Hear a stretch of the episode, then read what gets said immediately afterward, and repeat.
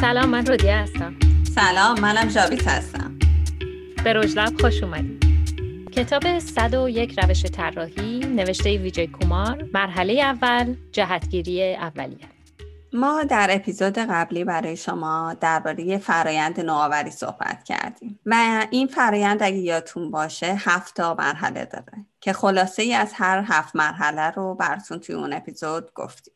این هفت مرحله اینا بودن. انگیزه اولیه sense intent شناخت بستر know context شناخت مردم know people قاببندی برداشت ها framing insight کندوکاو مفاهیم explore concept قاببندی راه حل ها یا framing solutions و تحقق بخشیدن عرضه‌جات یا realize offerings در این بخش ما براتون درباره مرحله اول یا همون انگیزه اولیه sense intent صحبت می‌کنیم. و ذهنیت های همون mindset های مربوط به این مرحله رو بازگو می‌کنیم. در اپیزودهای بعدی سه تا متد از 14 تا متدی که برای این مرحله توی کتاب وجود داره رو انتخاب کردیم و اونا رو هم میگیم و مثال می‌زنیم در موردش.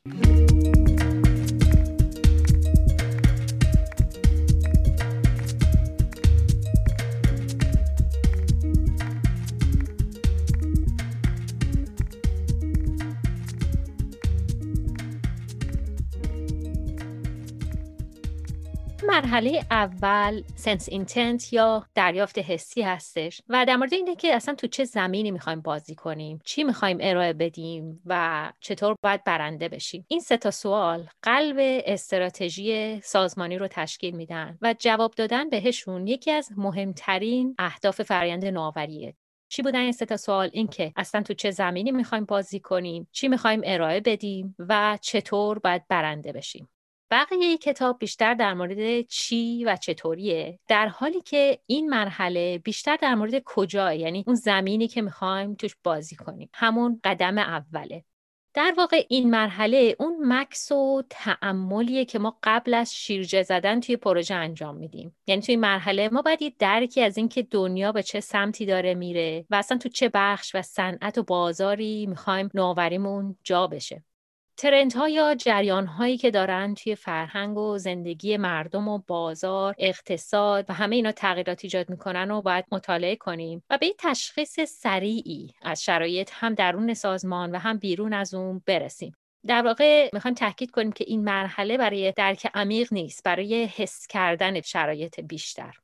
هدف این مرحله اینه که اون بخش هایی که توی حالا زمینه خودمون صنعت خودمون دست نخورده باقی موندن و پتانسیل توسعه بیشتر رو دارن شناسایی بکنیم و تشخیصشون بدیم. و در این حال مدام به رصد کردن تغییرات توی دنیا بپردازیم و بتونیم در مورد اینکه تغییرات آبستن چه پدیده هایی توی آینده هستن گمان زنی کنیم. یعنی هات اسپات ها رو برای رشد بالقوه بشناسیم.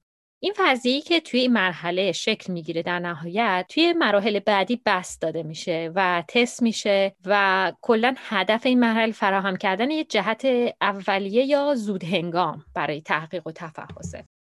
توی این مرحله مرحله حس کردن انگیزه مرحله دریافت حسی نویسنده میاد پنج تا مایندست یا همون ذهنیت یا طرز فکر رو بیان می‌کنه. این طرز فکر البته یکی از بخشهای مهم و تکرار شونده این کتاب هستن. اینا ذهنیت هایی هستن که برای رسیدن به نتیجه مطلوب لازمن و از طرف این متدایی هستن که بعدا بهشون می‌رسیم و شرح میدیم. یعنی توی همه متدای این ذهنیت ها استفاده میشه. و بر اساس این طرز فکرها طراحی شکل می‌گیره و اتفاق میفته حالا هر که بیشتر تو این کتاب جلو بریم ساختار این کتاب بیشتر دستتون میاد. چون یه ساختار منظم و تکرار شونده است. قبلا گفتیم که ما هفت مرحله کلی داریم و هر مرحله چند تا طرز فکر کلی داره. و همطور یه سری متد داره که این متدها بر اساس اون طرز فکر طراحی شد. حالا طرز فکرهای این بخش چیا هستن. عنواناشو من براتون میگم و دونه دونه براتون توضیح میدیم که این طرز فکر چی هستن یکیش حس کردن شرایط در حال تغییره. یکی دیگه داشتن دید جامعه. یکی دیگهش پیشبینی جریان هاست و بازنگری مسئله ها و آخری هم رسیدن به تصمیم اولیه یا همون نیت اولیه یا انگیزه اولیه هست. خب حالا دونه دونه میدیم سراغ این طرز فکرها. طرز فکر اولی که توی کتاب توضیح میده برای مرحله اول حس کردن شرایط در حال تغییر یا sensing changing conditions هستش. تحت این طرز فکر ما باید کلا تغییرات رو مدام رصد کنیم در همه زمینه ها خودمون رو محدود نکنیم و جستجو کنیم برای زمین های دست نخورده راه های نرفته. تو این دور زمونه نویسنده خودش قبول می‌کنه میگه کار راحتی نیست که جایی رو پیدا کنیم که کسی تا اون راه رو نرفته باشه توش نوآوری نکرده باشه. و یه چالش دیگه ای هم که این ذهنیت ممکنه داشته باشه اینه که خب ما الان مثلا با دسترسی به این همه اطلاعات در واقع در بمباران اطلاعات قرار می‌گیریم. مثلا که اگه شروع کنیم به تحقیق واقعا تمام این اطلاعات ممکنه ما رو یه کمی بترسونه. و این خیلی مهمه که بتونیم اطلاعات رو درست دسته بندی کنیم و نتیجه گرفتن از این اطلاعات هم باز کار سختیه که خب حالا متدهایی براش ارائه میشه و جای نگرانی نیست ابزارهایی وجود داره برای فائق اومدن به این چالش ها بعدش هم میگه که خب ما برای اینکه شرایط در حال تغییر رو به خوبی حس بکنیم و ایده خوبی در مورد تغییرات در شرایط موجود داشته باشیم باید منابع متنوعی رو سر بزنیم بهشون. اینترنت روزنامه از نظر کارشناسا استفاده کنیم و هر چقدر که منابع متنوع تر باشه خب نتیجه کارم بهتر میشه. مثالی که برای ذهنیت می‌زنه میگه که توسعه دهندگان موتورهای جستجوگری مثل گوگل در واقع در بطن تغییرات هستن. یعنی خود این موتورهای جستجوگر یه سمبولی از تغییرات هستن و حسشون می‌کنن. اینا رو توسعه میدن مدام بهترشون می‌کنن و هم با استفاده از این موتورهای جستجوگر می‌تونیم کاملا تغییرات رو حس کنیم و اینا ابزارهای قدرتمندی رو در اختیار ما می‌ذارن. یعنی نه تنها میشه از بین میلیون ها منبع و بینایت اطلاعات در کسری از ثانیه به نتایج مورد نظرمون برسیم خب همونطور که می‌دونی یه سری ابزارهایی هم این موتورهای جستجوگر علاوه بر خود جستجو در اختیار ما می‌ذارن که بتونیم بفهمیم که مثلا مردم دنیا یا مناطق مختلف جستجوهای غالبشون چیه. مردم چی رو بیشتر جستجو می‌کنن؟ یا مثلا بر حسب موضوعات هم میشه جستجوها رو پیدا کرد. مثلا اگه بریم trends.google.com یه مثالشه رادی تو توی اون trend.google.com رفتی؟ برات یه سری چیزا جالب بود که حالا چه چیزایی رو مردم بیشتر گوگل می‌کنن. چیزش یادت هست بگی که چی بود اونه؟ خب آره اولیش که یه کمی چیز غم انگیزه مثلا چیزایی که بیشترین کلمه‌ای که مردم search می‌کنن مثلا بیشتر سلبریتی ها اینان. ولی وقتی میری بر حسب topic و موضوع خب اون یه کمی بهتر میشه که مثلا ببینید در مورد کرونا چه سرچ هایی هست یا بر حسب مناطق دنیا سرچ های غالب چی بوده؟ یکی دیگه از این طرز فکرها داشتن دید جامع یا seeing overviews هست. حالا بر توضیح این که داشتن دید جامع چی هست کتابی مثال آورده که وقتی وارد شهر جدیدی میشیم یه سری جزئیات و سرنخهایی که اطرافمون می‌بینیم می‌تونه بهمون کمک کنه که راهمون پیدا کنیم اما داشتن یه نقشه یا جی پی اس و حالا اطلاعاتی که در مورد ترافیک و هوا هستن یه بازه بزرگتری رو در بر می‌گیره و بیشتر کمک می‌کنه. کسایی که نوآوری می‌کنن هم از تصویر کلی استفاده می‌کنن هم از این جزئیات. یعنی در حقیقت اجزا روابط الگوها تعاملات اینجور چیزا رو استفاده می‌کنن و هم از چیزایی که در حال تغییرن و اون فضای جامع رو به ما نشون میدن استفاده می‌کنن. اون برداشتی که ما از اطلاعات جزئی یا حالا نزدیکتر به سطح زمین به قول معروف می‌گیریم به نوآوری تدریجی یا incremental کمک می‌کنه. و اون دید جامع ما یا حالا دید کلی به نوآوری بنیادی یا همون رادیکال کمک می‌کنه. حالا مثال جالب و جذابی که توی این قسمت هست مثال Gapminder ه. Gapminder در حقیقت یه وبسایتی که شعارش اینه که دست روی تصورات غلط می‌ذاره که در مورد موضوعات مختلف جهانی وجود داره. و خیلی هم از روش تصویرسازی استفاده می‌کنه. همون data visualization از طریق دیاگرام و نمودار و نمودار پراکندگی و الگوهای در حال تغییر. و خب اگه برین توی gapminder.org می‌تونین مثالاش رو ببینین و ببینین که چطور وارد یه دید کلی میشه و وارد جزئیات هم میشه. یه چیزایی مثلا مثل گرم شدن زمین جمع کردن زباله ها توی اقیانوس ها جمعیت پناهندگان و خیلی از اینجور چیزا توضیح میده. که حالا یکی از کسایی که خیلی TED ویدیو هم ازش زیاده Hans Rosling رو اگه search بکنین می‌بینین که بنیانگذار Gapminder ه که ازش یه عالم TED ویدیو وجود داره. تو در مورد نویسنده که هم گفتی گفتم این همون کسی که Factfulness رو نوشته. چون اینم کتابی که من توی اتفاقا پادکست بی پلاس گوش داده بودم و کلا وبسایت جالبیه. مثلا من یکی از مثالهایی که نگاه کردم در مورد مثلا تعداد رئیس های زن بود. که مثلا تو فکر می‌کنین که توی دنیا چند درصد خانم ها مثلا رئیس هستن؟ که مثلا من درصدی که انتخاب کردم خیلی کمتر از درصد واقعی بود. و جوابش هم این بود که حدس شما از واقعیت کمتره و همین باعث میشه که انتظار کمتری داشته باشین تا مثلا اگه زن هستین بتون رئیس بشین. و اینا تمام این کچ فهمی های ما و سوء تفاهماتمون ممکنه خب رو تصمیماتمون و انگیزامون هم اثر بذاره. چقدر جالب. حالا اون مثالی هم که من دیده بودم دالر استریت بود خیابون دلار که اونم خیلی جذاب و جالب بود و یه عالم تصاویر از جاهای مختلف دنیا اومده یه دونه خیابون درست کرده بود که این خیابون از مثلا کسایی که ماهی یه دلار درآمدشونه تا کسایی که حالا یادم نیست مثلا سه چهار هزار دلار در ماه درآمدشونه. یه دستبندی انجام داده بود که این دستبندی خیلی جالب بود. رو هر عکسی که کلیک می‌کردی می‌گفت که این کجای دنیاست و کجای این خیابون دلار قرار می‌گیره. و در حقیقت یه تعریف تصویری و جذابی از فقیر بودن تا متوسط بودن و حالا تا پولدار بودن ارائه داده بود. فکر کنم یه مثال خیلی جالب از همین داشتن دید جامعه که برای من جالب بود که هم باید آدم دید جزئی نگر داشته باشه ولی هیچ وقت اون تصویر کلی رو فراموش نکنه چون اون نشون دهنده روابط این اجزای کوچیک با هم دیگه است.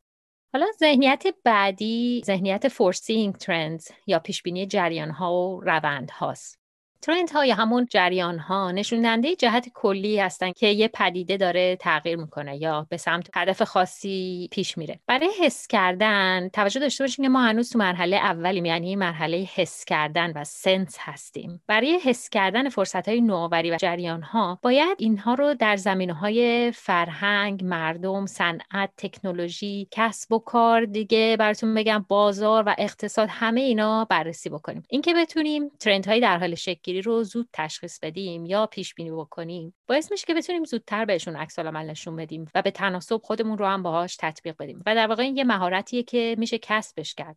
اونم با مشاهده دقیق الگوهای رفتاری که اطرافمون می‌بینیم. توی این کتاب هم که گفتیم روی الگو خیلی تاکید میشه که در واقع فکر کنم یه مهارته که الگوها رو بتونیم تشخیص بدیم الگو بسازیم و ازشون استفاده بکنیم. بعد میگه باید ابرجریان ها یا مگاترند ها رو هم در نظر داشته باشیم که شکل دهنده خیلی جریان های فرعی میشن. مثلا میگه که جمعیت رو به رشد سالمنده یه مگاترنده که به نوبه خودش می‌تونه روی خیلی ترند ها تاثیر بذاره. حالا مثالی هم که برای این ذهنیت یا اون پیش بینی جریان ها میگه کیندل آمازونه که میگه که این کیندل نتیجه پیش بینی یه ترند خیلی مهم توی خوندن کتاب بود که هم به خوبی و هم در زمان مناسب یعنی سال 2007 تحقق پیدا کرد. یه سری ترند ها بود که به این پدیده منجر شد. مثلا اینا تشخیص دادن که خب دغدغه های محیط زیستی دارن خیلی شدت می‌گیرن. بعد مردم هرچه بیشتر دارن با وسایل الکترونیکیشون یا وسایل دیجیتالیشون راحت میشن خیلی دارن بهشون عادت می‌کنن مثل موبایل. همینطور انتشارات سنتی افول پیدا کرد و دیجیتال اینک خیلی پیشرفته شد. همه اینا باعث شد که اینا به این محصول موفق برسن. یه چیزی هم داره الان به ذهن من می‌رسه که سرعت تحقیقات و سرعت مطالعه هم خب خیلی رفت بالا. یعنی الان توی خونه نشستی یه کلیک می‌کنی کتاب دم دستته و می‌تونی ادامه بدی کارتو. خب این خیلی مهمه وسط نوشتن مثلا یه مقاله لازم نیست پاشم برم اون کتاب رو بخرم بعد بیام و کلی هم حواسم پرت بشه. به محض اینکه میاد تو ذهنم می‌تونم کتاب رو داشته باشم. خب با سرعت جامعه امروزی کاملا می‌خونه. دقیقا خود آمازون که یه تحولی ایجاد کرد که مهم نبود که کجا زندگی می‌کنی می‌تونستی کتاب بخری و این Kindle هم که دیگه زمانش رو خیلی سریعتر کرد دیگه یه چشم به هم زدن کتاب رو می‌تونی بخونی. خب حالا یه دوره ای بکنیم مطالبی که حالا گفتیم. اولا که ما توی مرحله اول فرآیند نوآوری یعنی مرحله sense intent هستیم و داریم ذهنیت های مرحله رو شرح میدیم.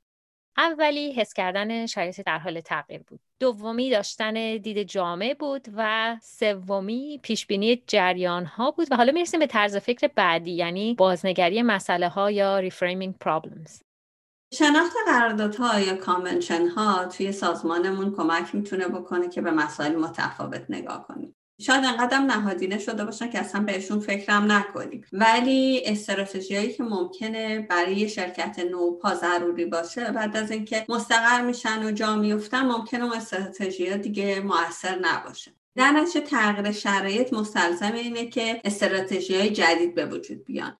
به چالش کشیدن خرد سنتی و عرفی مستلزم اینه که بفهمیم اصلا چطور شد که این به وجود اومد. البته همطور که به چالش کشیدن عرف غالب مهمه به چالش کشیدن نحوه نگرش به نوآوری هم مهمه. مثلا تشخیص بدیم که چالش نوآوری اینه که لزوما یه گوشی موبایل بهتر درست کنیم یا یه وسیله سیار ارتباطی یا اصلا یه تجربه ارتباطی راه دور رضایت بخش. طرز فکر بازنگری همین طرز فکری که الان داریم براتون میگی یا همون ریفرمینگ پرابلمز کمک می‌کنه که گستره فرصت ها وسیع تر بشه و به راه حل هایی که ممکنه دور از ذهن باشه و نوآورانه باشه برسیم یه مثال جالبه که توی این بخش می‌زنه تولید نواره سفید کننده دندون کرست که توی سال 2001 توسط شرکت پراکتور گمبل تولید شد. که ذهنیت رو از پیشگیری خرابی دندون برداشت یعنی اون چیزی که ما حالا توی خمیر دندون داشتیم و به لبخند زیبا توجه رو معطوف کرد. در واقع مفهوم بهداشت دهان دندان یا همون اورال کر رو اومد بزرگتر و بازتر و وسیعتر در نظر گرفت و به جای اینکه حالا فوکوسش رو بذاره برای تولید یه خم دندون جدیدتر اومد یه سری نوار تولید کرد که دندون رو سفید می‌کرد و در این حال حالا به زیبایی و اون چیزی که خمیر دندون هم به واسطه اون طراحی میشه تا یه حدی رسید. خیلی هم سود بالاتری نسبت به خمیر دندون داشت. در واقع فکر کنم محصول جواب به این سوال بود که اصلا مردم چرا دندوناشون رو مسواک می‌زنند؟ و خب یکی از دلایلش داشتن دندون سفید بود که خب می‌تونه کمک بکنه. مثل همین که گفت ما واقعا می‌خوایم یه گوشی موبایل بهتر طراحی بکنیم یا نه؟ اصلا باید تمرکزمون رو بزنیم روی ارتباط سیاره بهتر که می‌تونه لزوما گوشی موبایل هم نباشه. آره این جالبه چیزی که میگی رودیا. من یاد حرفای یکی از استادام کیان رضوی انداخت که توی پروژه هامون یه وقتایی به ما میگفتش که اصلا به فلسفه وجودی این مثلا محصول فکر کنین. به این فکر نکنین که می‌خواین مثلا یه صندلی طراحی بکنین. به این فکر کنین که یه چیزی می‌خواین طراحی کنین که آدما قرار روش بشینن. و این خیلی روکرد جالبیه برای اینکه نوآوری اتفاق بیفته. دقیقا این مثال که زدی هر چیزی که به حرفه ما مربوط میشه شاید اصلا اونجا صندلیه به خاطر اینکه بعد مردم خیلی منتظر باشن. اصلا چطور که یه کاری کنیم که مردم لازم نباشه منتظر باشن تو راه رو یا پرسه اداری رو تسهیلش کنیم.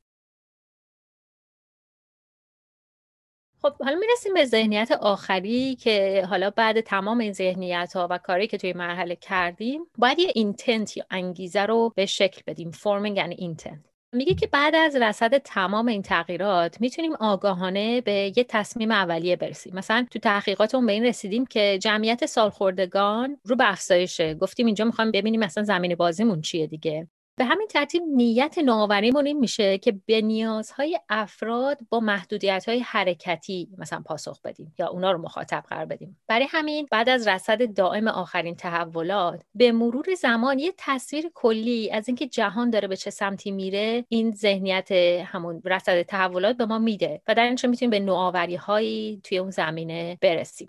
خیلی از کسب و کارها این کار رو به صورت غریزی انجام میدن. یعنی خیلی شهودی این کار رو انجام میدن. اینکه ها رو سعی می‌کنن بر اساس حسی که از رصد ها گرفتن حدس بزنن. که خب این خیلی قابل اتکا نیست. نویسنده میگه این باید fact based باشه و واقعیت محور باشه مستند باشه. و میگه باید یه intent statement یا حالا بیانیه یا انگیزه نامه ای توی این مرحله درست بکنیم که حتی می‌تونه محکمتر باشه اگه ما به ما سبق تاریخیش هم اشاره بکنیم که حالا این پروژه‌ای که حسش کردیم و این زمین بازی که می‌خوایم توش بازی کنیم کیا بودن توش و چه تاریخچه ای داره.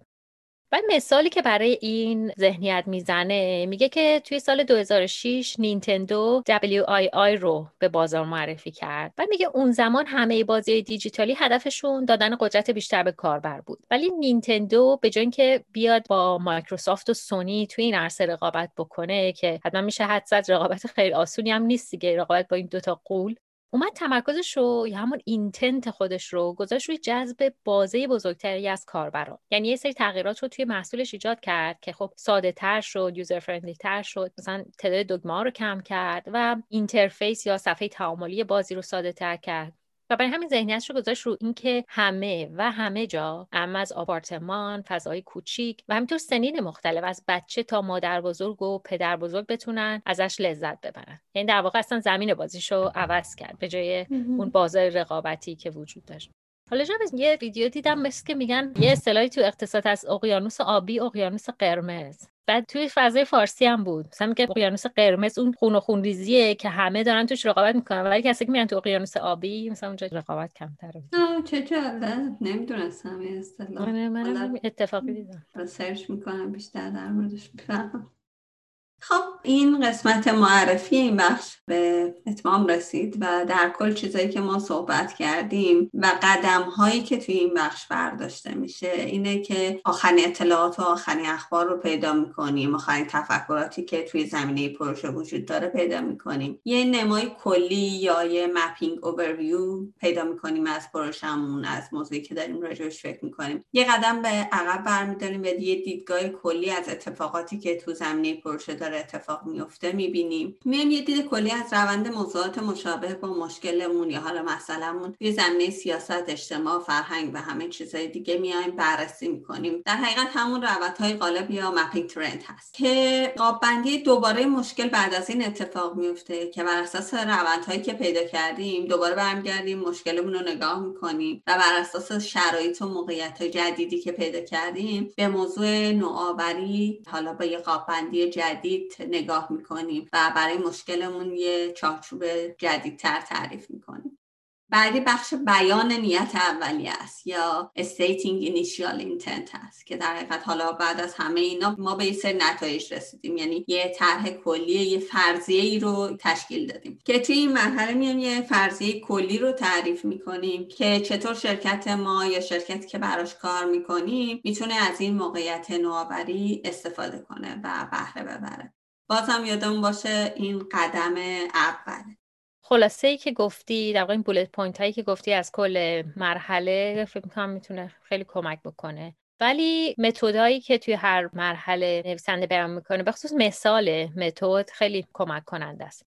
در قسمت بعدی ما سه تا متد یا روشی که برای این مرحله از کتاب انتخاب کردیم و توضیح میدیم که شنیدنشون رو واقعا توصیه می‌کنیم چون خیلی عملی و به درد بخور هستن.